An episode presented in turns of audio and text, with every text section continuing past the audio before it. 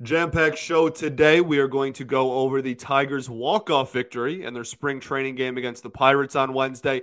Then we're going to talk about if there's a potential fit for a Javi to the Dodgers trade or maybe lack thereof a fit. And then we will end the show with a player preview on Riley Greene. All today on Locked On Tigers.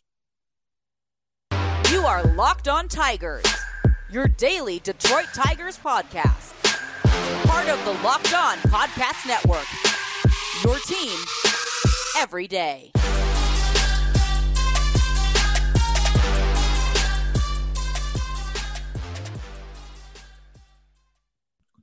What is up, everybody? Welcome back to another edition of Locked On Tigers. I'm, of course, your host, Scott Bentley. Today is Thursday, March 2nd, 2023. Thank you for making Locked On Tigers your first listen every single day. We are free and available wherever you get your podcast, including YouTube. We are part of the Locked On Podcast Network, your team every day. All righty. So we have, as I said in the cold open there, a jam packed show.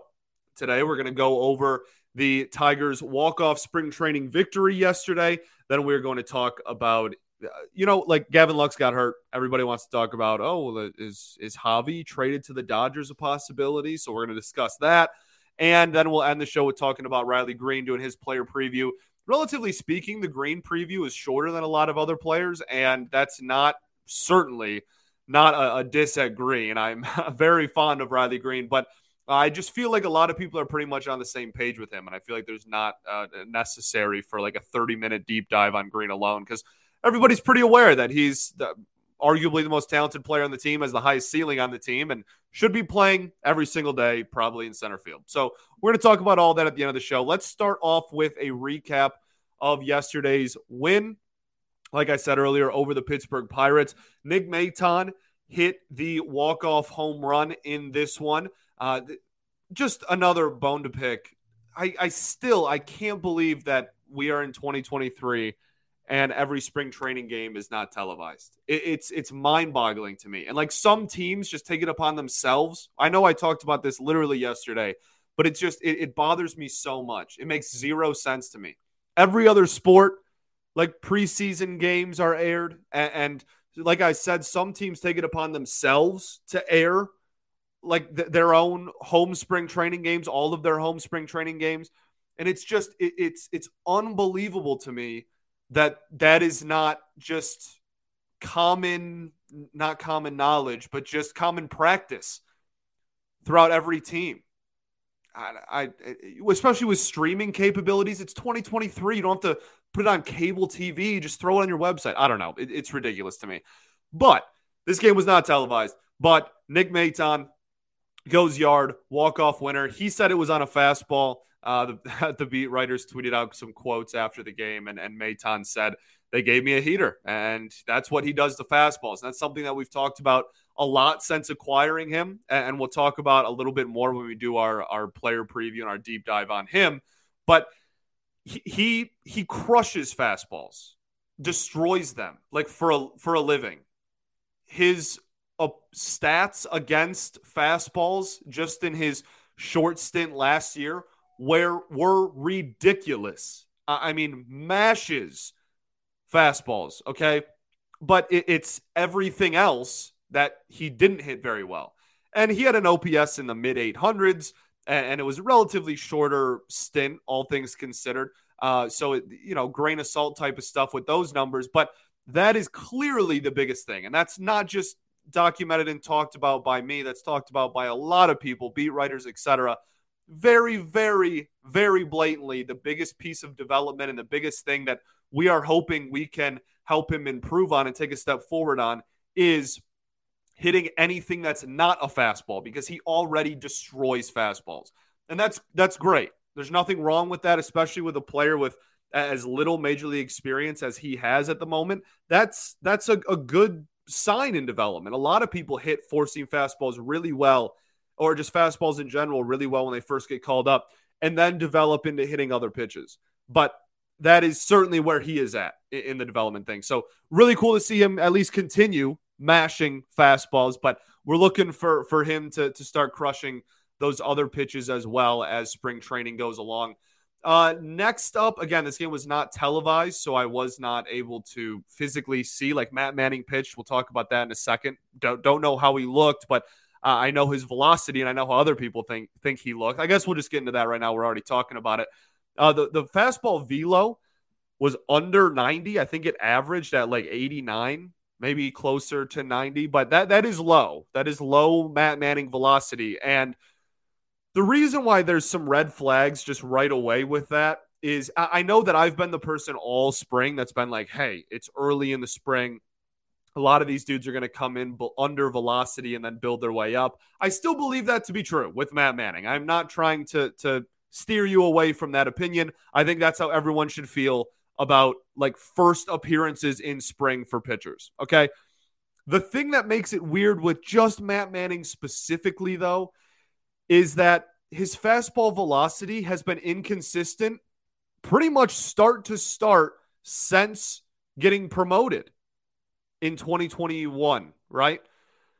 Like that, that for whatever reason, his fastball velocity has just it's been a roller coaster, right?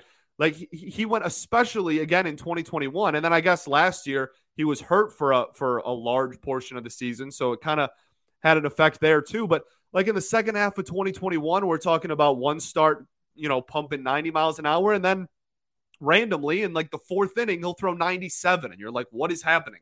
So I, I think, and that was not different last year either. That's been a, consistently inconsistent with his four seam fastball velocity so far since getting called up to the majors, and so that's why I, I, think it it raised a little bit more red flags than it maybe should have or deserves to by this fan base a- after hearing that news, just because it's him. And again, I'm sure as spring training goes forward, his velocity will get higher and higher, and, and everything will be fine, and this will be moot. But it is just worth noting because it's him, and and that's what makes it not frustrating, but just kind of you, you look at it a little bit longer than you would if it was anyone else. You go, all right, I'm, I'm going to remember that for his next outing. Uh, other news and notes, there weren't a ton outside of those two. Uh, Miguel Cabrera had a really hard hit double, actually, but uh, he also got a violation against. He wasn't ready in the batter's box in time. You know, they talked to the coaching staff after the game, and they pretty much just admitted that they fully expect this to happen. And I. which is is you know it's it's Miggy being Miggy is like what we've said his entire career, and uh, it sounds like a, a, lot of people are are aware that he loves to talk in between pitches and talk to the the pitcher, talk to the catcher, talk to the umpire, talk to the opposing dugout. Like that's that's Miggy's thing, and that's kind of being taken away. And so he's he's getting out of the game at, at the perfect time where it will only hinder him this season, and then he won't have to deal with it. Uh, but I, I fully expect regular season violations against Miguel Cabrera in that regard. I, I don't expect for him specifically, at least, for it to only be a spring training thing, and then oh, he grows out of it. Uh, I also don't expect Miggy to play at, like I don't know once a series, maybe. I don't expect him to play like 120 games though either. So uh, it is what it is at this point. Uh, we're this is a farewell tour season. We know it's going to happen. I'm sure some people will laugh about it. Some people will be super angry about it. That's just how it is. And, and it's it's not too big of a deal to me. But it is something that after it happened and after the coaching staff was like, yeah, that's that makes sense. In my head, I went, oh yeah, that probably does make sense. And, and that's something we should probably look out for throughout the season. Okay. Did have a really hard hit ball, though, for whatever that's worth as well. And then the last point just on the game is that Eric Haase destroyed another ball for a home run, uh, 420 something feet on this one, too. Both of his homers are absolute moonshots. Uh, that's awesome. And, you know, I, I think that there, we've talked about it before, and I'm sure we'll talk about it again.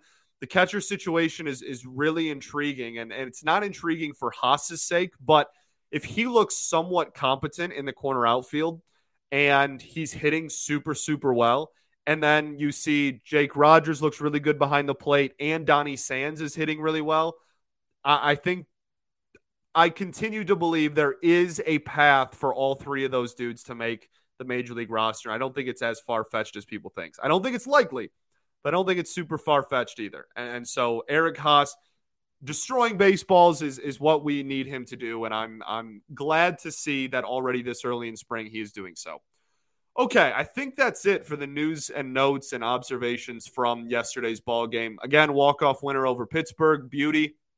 All right, let's get into this Javi discussion, which I don't think is much actually of a discussion, but it's going to be a discussion. Okay. That made total sense. Let's talk about that right after I tell y'all about our friends over at FanDuel Sportsbook. It's the midway point of the NBA season, and it's the perfect time to download the FanDuel Sportsbook, America's number one sportsbook, because new customers get a no sweat first bet up to $1,000. That's bonus bets back if your first bet doesn't win, just download the FanDuel Sportsbook app. It's safe, it's secure, it's super easy to use. Now you can bet on everything from the money line, point scores, three pointers drained, etc. Plus, FanDuel even lets you combine your bets for a chance at a bigger payout with a same game parlay. So don't miss your chance to get your no sweat first bet up to $1,000 in bonus bets when you go to fanduel.com slash locked on. That's fanduel.com slash Locked on to learn more, make every moment more with FanDuel, an official sports betting partner of the NBA.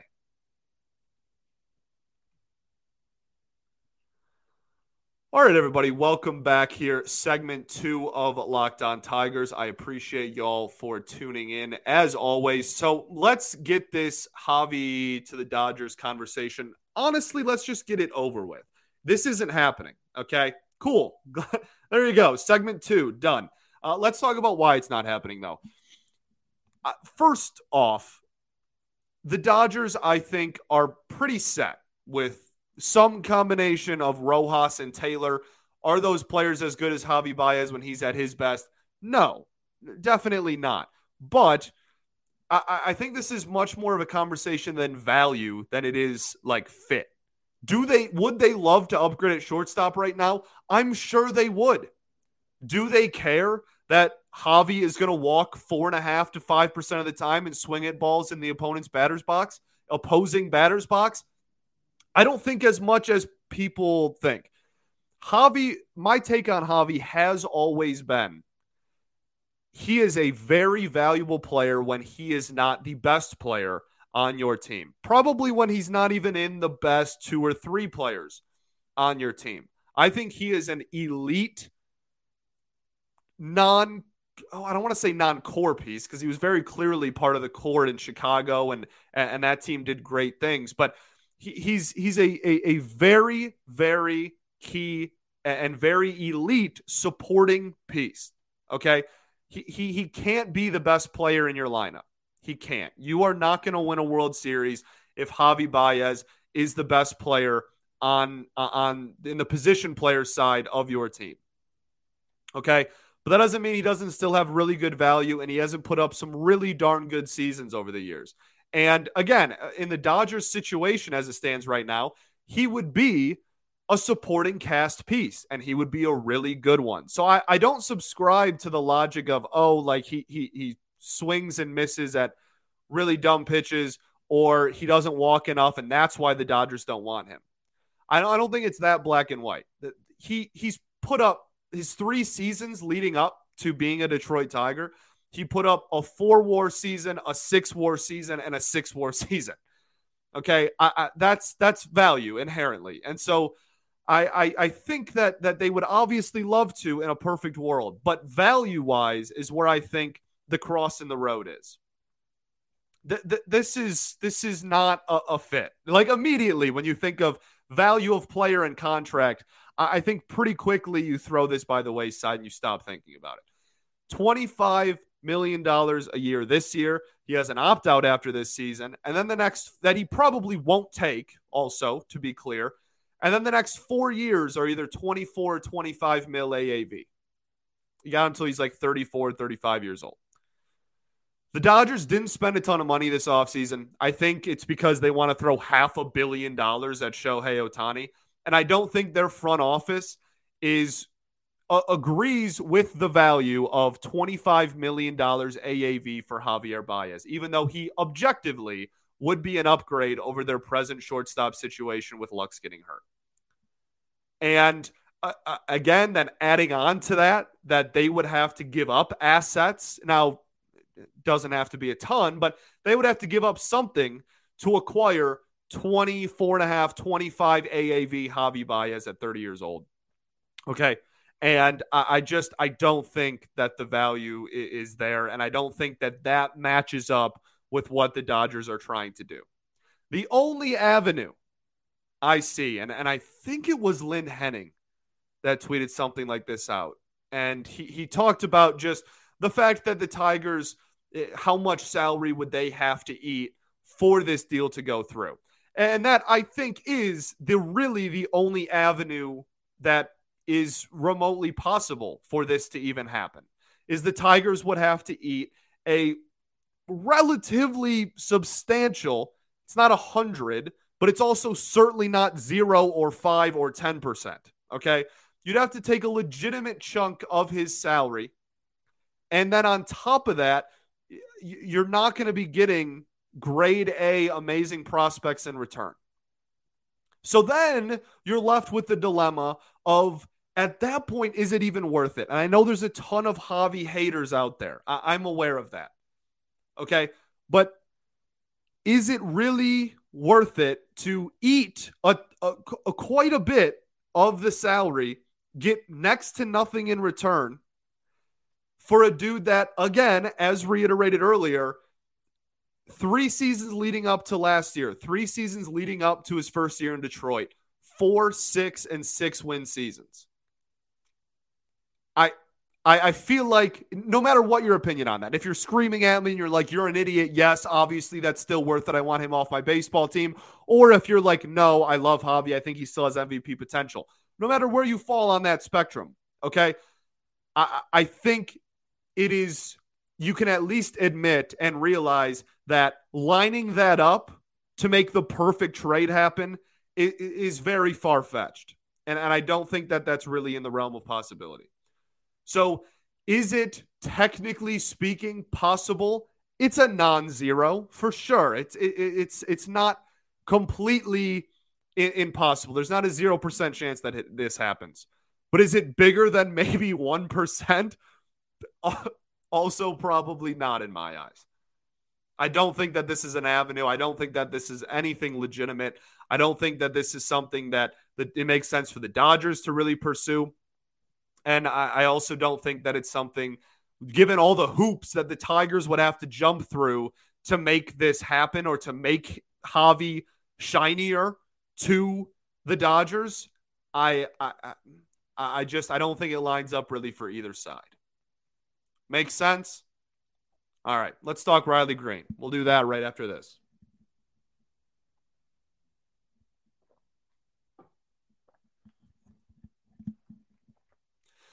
All right, everybody, welcome back. Third and final segment here, Locked On Tigers.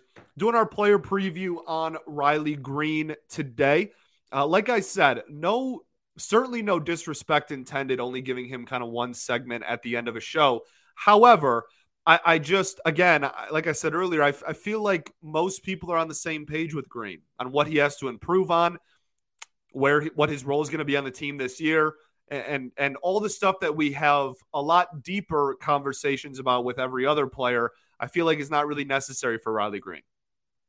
So that's why it's kind of just a, a, shorter conversation at the end here. But let's go over what Greene did last year in 2022. He ended with a 682 OPS for your Detroit Tigers, had a 0.9 win season according to Fangraphs, so about a one war player in 93 games.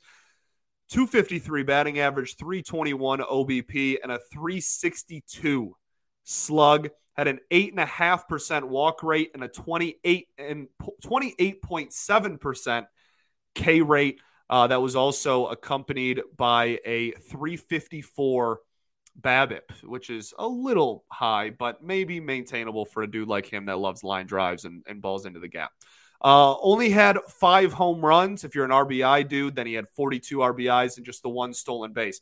So I think where to start with last season. Well, we'll get to the biggest thing later. So I, I guess maybe that's that's not where we're gonna start. But one of the the things that immediately jumps off the page at me is the fact that I expect him to continue to walk more. And that's something that has obviously been been talked about a ton since Scott Harris took over. But if you just look at his minor league numbers by year, he's pretty consistently walking over 11% of the time at every single level of the minors. And then in 2022, 8.5% walk rate is not bad. Okay. I'm not trying to tell you that that's awful or anything like that. That is still in the 55th percentile of hitters in 2022. That's better than league average, right? Over 50th percentile. So he is already, as a 22 year old last year and, making his major league debut, was walking at an above average clip. The reason that I, I, bring this up is because it makes me excited. I think he can walk even more. I, I think he can walk 10 or again, even 11% of the time. I mean, seriously, rookie ball, 11.6, uh, low A, 11, double A, 11, triple A in 2021, 12. This is all percent walk rate. Like he, he's pretty consistently walking over 11% of the time. And so this is a, a really good sign to me that immediately he was walking at an above league average clip. But I think there's even still more room for improvement, which makes me very, very excited. Okay. Now, the two biggest, I don't want to call them negatives, but uh, the two biggest areas of struggle for Greene last season one, lifting the ball, two, strikeouts. Okay, he struck out almost 29% of the time. That's a pretty high number that puts him in the 10th percentile in K rate. Okay? That's uh, again, bottom 10% of the league. That's that's pretty not alarming, but the reason I bring this up is because again, if you look at the type of hitter he was in the minors, he's pretty consistently striking out 25-ish more, honestly, 25 to 27% of the time at most levels. Okay. So that's just somewhat the type of hitter he is. Now, 29% is a little high. That's that's the highest it's ever been at, ever, at any level. So I, I guess I expect him to cut down the strikeout rate a little bit, but I don't think anyone should ever go into a season and look at Riley Greene and go, wow, I really need him to strike out a lot less to be valuable.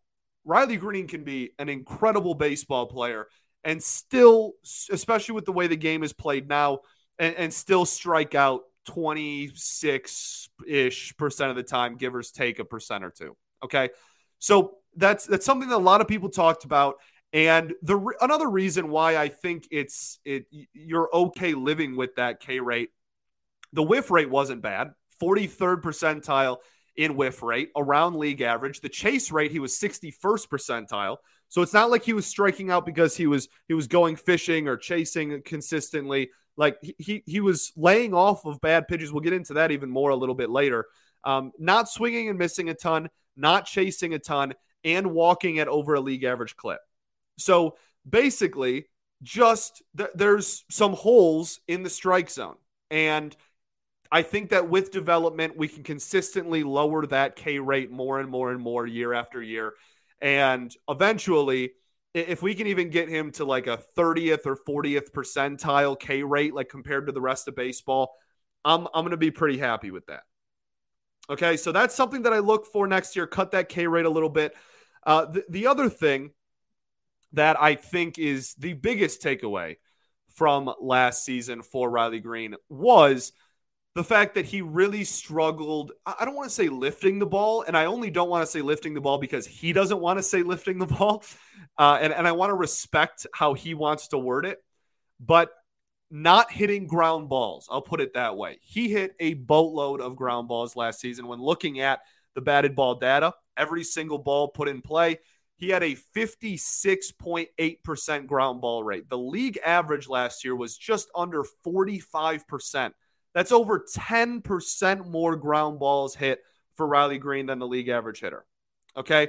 Fly ball rate, 4% less than league average. Line drive rate, 3% less than league average. Pop out rate, he pretty much never popped out, way under league average there. That's a good sign. But if, if you're categorizing every batted ball event into those four categories, if you can just be league average, I don't need you to never hit ground balls and only hit line drives. That would be the perfect hitter, I guess. But if you can even cut that down maybe not even the the ridiculous like 10% and, or 12% and get to league average. If you can just cut that to, to 49%, have it be under half, and then divide that what almost 7% that we just took away from from the ground balls there and divvy them up between well mostly line drives but even a few fly, fly balls too. I, I think everyone would be pretty pumped about that. But that that's really that is i think the biggest thing the biggest takeaway from last season was this dude needs to hit less ground balls. And it was a lot of grounders to second base as a lefty a lot of just rolling over pitches. And his hard hit data is not bad. 77th percentile in hard hit rate. 61st percentile in average exit velocity, 60th percentile in barrel percentage, 44th percentile in expected slugging percentage. Like he's hitting the ball hard and has the potential to hit the ball even harder. It was just a lot of ground balls. So some adjustments there. They've talked to Hinch about it. They've talked to Greene about it. Uh, Hinch thinks that uh, something that will come with the territory and, and help improve that, that just over time is just pitch selection and deciding on which pitch, pitches he wants to swing at. That was a quote from Hinch earlier in the week. So uh, definitely something to keep an eye out for there. Okay, so those I think are the two biggest things. When talking about other just minor areas to keep an eye on for uh, last season, weirdly, uh, it's not weird if you've been following Greene since he was like a, a in rookie ball, but it, it is unique. I'll put it that way he was better against lefties than righties as a left handed hitter. You do not see that very often. But if you go back and look at the minors, it's relatively consistent. Like he has always, and that's another reason why people think that this kid can be so special is because he's a lefty that doesn't struggle against lefties.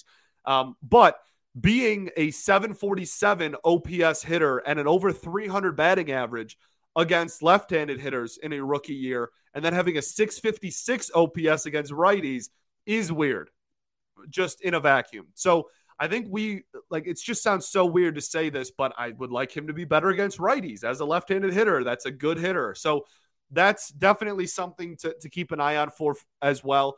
Um, and then, kind of just when it comes to pitch selection, this is something that I found fascinating to kind of piggyback off of AJ Hinch's and Riley Greene's comments. When we're looking at run value, based on like pitches that he swung at versus pitches that he took. We we use this kind of chart and, these stats a lot. We talked about it with Jonathan Schoop. We've talked about it with a lot of pitchers as well. The run value over balls that are over the heart of the plate was a plus four. Okay, solid. Nothing wrong with that. On chase pitches, plus nine. Really good eye. Did not go chasing very often. And on waste pitches, a plus eight balls that were nowhere near even not even competitive pitches. Took almost all those. On shadow pitches, balls that are fringe strikes or balls right on the edge of the zone there, negative 17 was the run value on those. Fascinating to me. Okay. So did damage on on balls that were over the heart of the plate that he was supposed to. Didn't chase pitches and didn't go fishing on waste pitches either. But on pitches that were fringe balls or strikes, when it just this is just swinging and taking. This is just the decision of do I swing at this pitch or not. This isn't even what he did with the ball when it was in play. Negative 17 run value. So I think that that has something to do with what Hinch is saying when it comes to maybe just pitch selection. I think that that was pretty glaring to me. Only a few more points here. Uh, I want to talk about the defense. I'm trying to see if there's anything else I wanted to cover before the defense. And I don't think so. Yeah, I think that's it. Okay, let's talk defense. Then we'll talk about rolling the team in the future and this season. So defense, this is something that I caught a lot of heat for from people when Riley Greene like was first coming up to the majors, and uh, I've I've always been of the belief that this outfield, when it's at its best years from now, when we're a competitive baseball team, well, I don't want to make it sound like we're like eight years away from being competitive. That's a different conversation.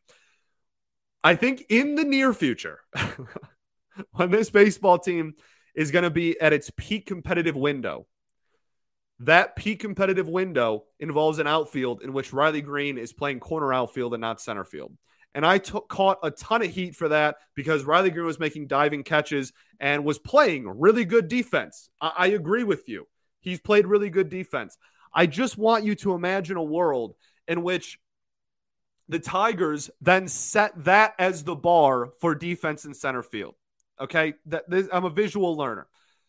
Imagine they look, he had a plus two OAA last year and a plus two DRS last year. So no matter what you use, he was a plus two. He's a positive defender in center field last season. If that's now the bar, and they go, okay, as a front office, can we acquire someone defensively who is even better than being a slight plus defender in center field? And then move Riley Greene and all of his great athleticism and great instincts over to the corner and now say we have a, a, borderline or just straight up elite defensive center fielder in center in a huge Comerica Park, along with Riley Greene's great defense at, either left or right field. I think that that is the perfect outfield situation. It is not a slight on Riley Greene at all.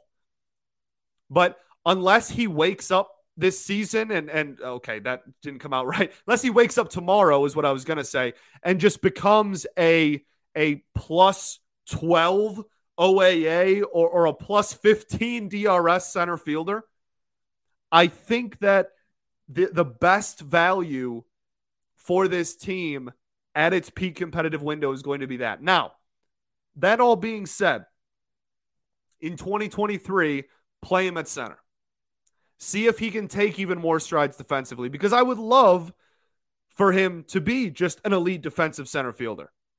That'd be awesome. So play him in center field, let him develop out there. He also is probably your best option at center field. And if you're just trying to put the best team together with the roster you're given, it's probably going to be with Riley Greene in center field more nights than not. Now, it wouldn't shock me if, especially if Parker Meadows gets a look at the majors this season or something like that, that Greene play he didn't play a single game not in center field last year. It wouldn't surprise me if he played a, maybe a few games, maybe a handful in left or right this year, depending on the situation. But like Parker Meadows can fly. Like he's objectively faster than Riley Greene. And if you can I, don't know. I, I, and I'm not saying it's necessarily just for Parker Meadows. Like it, you can acquire someone in free agency or trade or or develop someone else in the system I don't know who it's going to be. I, am not saying we're bringing in Kevin Kiermaier tomorrow. I'm just saying it, it would be fascinating to me if you could just get an elite defensive outfield. And I think the only way really to have a truly elite outfield defensively is for eventually Riley Greene to move to the corners. Okay. And I, I don't want to keep repeating myself and just say it's not a slight against him, but I, I caught a lot of heat for that opinion the first time. So just trying to reiterate that. 2023, though, you're showcasing him. He should be in center field. I agree with that. And he should be somewhere between first, second, and third in your batting order on a nightly basis. He has the highest ceiling out of any position player on this team, probably of any player on this team. This dude has a ceiling of being the best player on a legitimate competitive ball club. And you need to give him as many at bats as possible. You need to give him as many looks defensively in center field as possible for the time being. He he should be your primary focus every single night. And that is what role he should have in 2023. Showcase, be the dude because he is. He's him. And I cannot wait to see what adjustments he's made. And honestly, I, I, just I can't wait to watch Riley Greene again. Because even last year, I mean, he had a sub 700 OPS. It's not like he was knocking the cover off the ball or anything, but the intangibles are there. The, the profile is there. He is going to be a very, very good baseball player. And I cannot wait to watch him thrive in 2023. All right. That's all I got. Thanks for making Locked On Tigers your first listen every single day. For your next listen, check on the Locked On Fantasy Baseball podcast. Win your league by listening to Matt and Dom every day as they bring you the best fantasy draft strategies. Find Locked On Fantasy Baseball wherever you get your podcast and on YouTube. part of the Locked On Podcast Network, your team every day. All right. I think that's it. Covered everything we wanted to cover. We will be back tomorrow for our Friday episode. Uh, big day for the Red Wings on Wednesday, and probably big rest of the week for the Red Wings. I am also the host at Locked On Wings. If you care about the Wings, you should go listen to Brian and I talk about the Hronek trade, the Larkin extension, the Walman extension, the rest of the deadline that's going to be happening the rest of the week. It's going to be a crazy next 48 hours. All right. I appreciate y'all a ton. Thank you for rocking with me as always. And yeah, peace and love. Going to therapy's dope. And I'll catch y'all tomorrow, baby. Go Tigers. New year, new credit scores. Chime makes it easier to build credit by using your own money to make on time payments with a secured Chime Credit Builder Visa credit card. Use it everywhere Visa credit cards are accepted. To apply, just open a Chime checking account with a qualifying direct deposit. There's no annual fee or credit check required when applying. Get started at chime.com slash build. That's chime.com slash build. The Chime Credit Builder Visa credit card is issued by the Bancorp Bank NA or Stride Bank NA members FDIC. Late payment may negatively impact your credit score. Results may vary.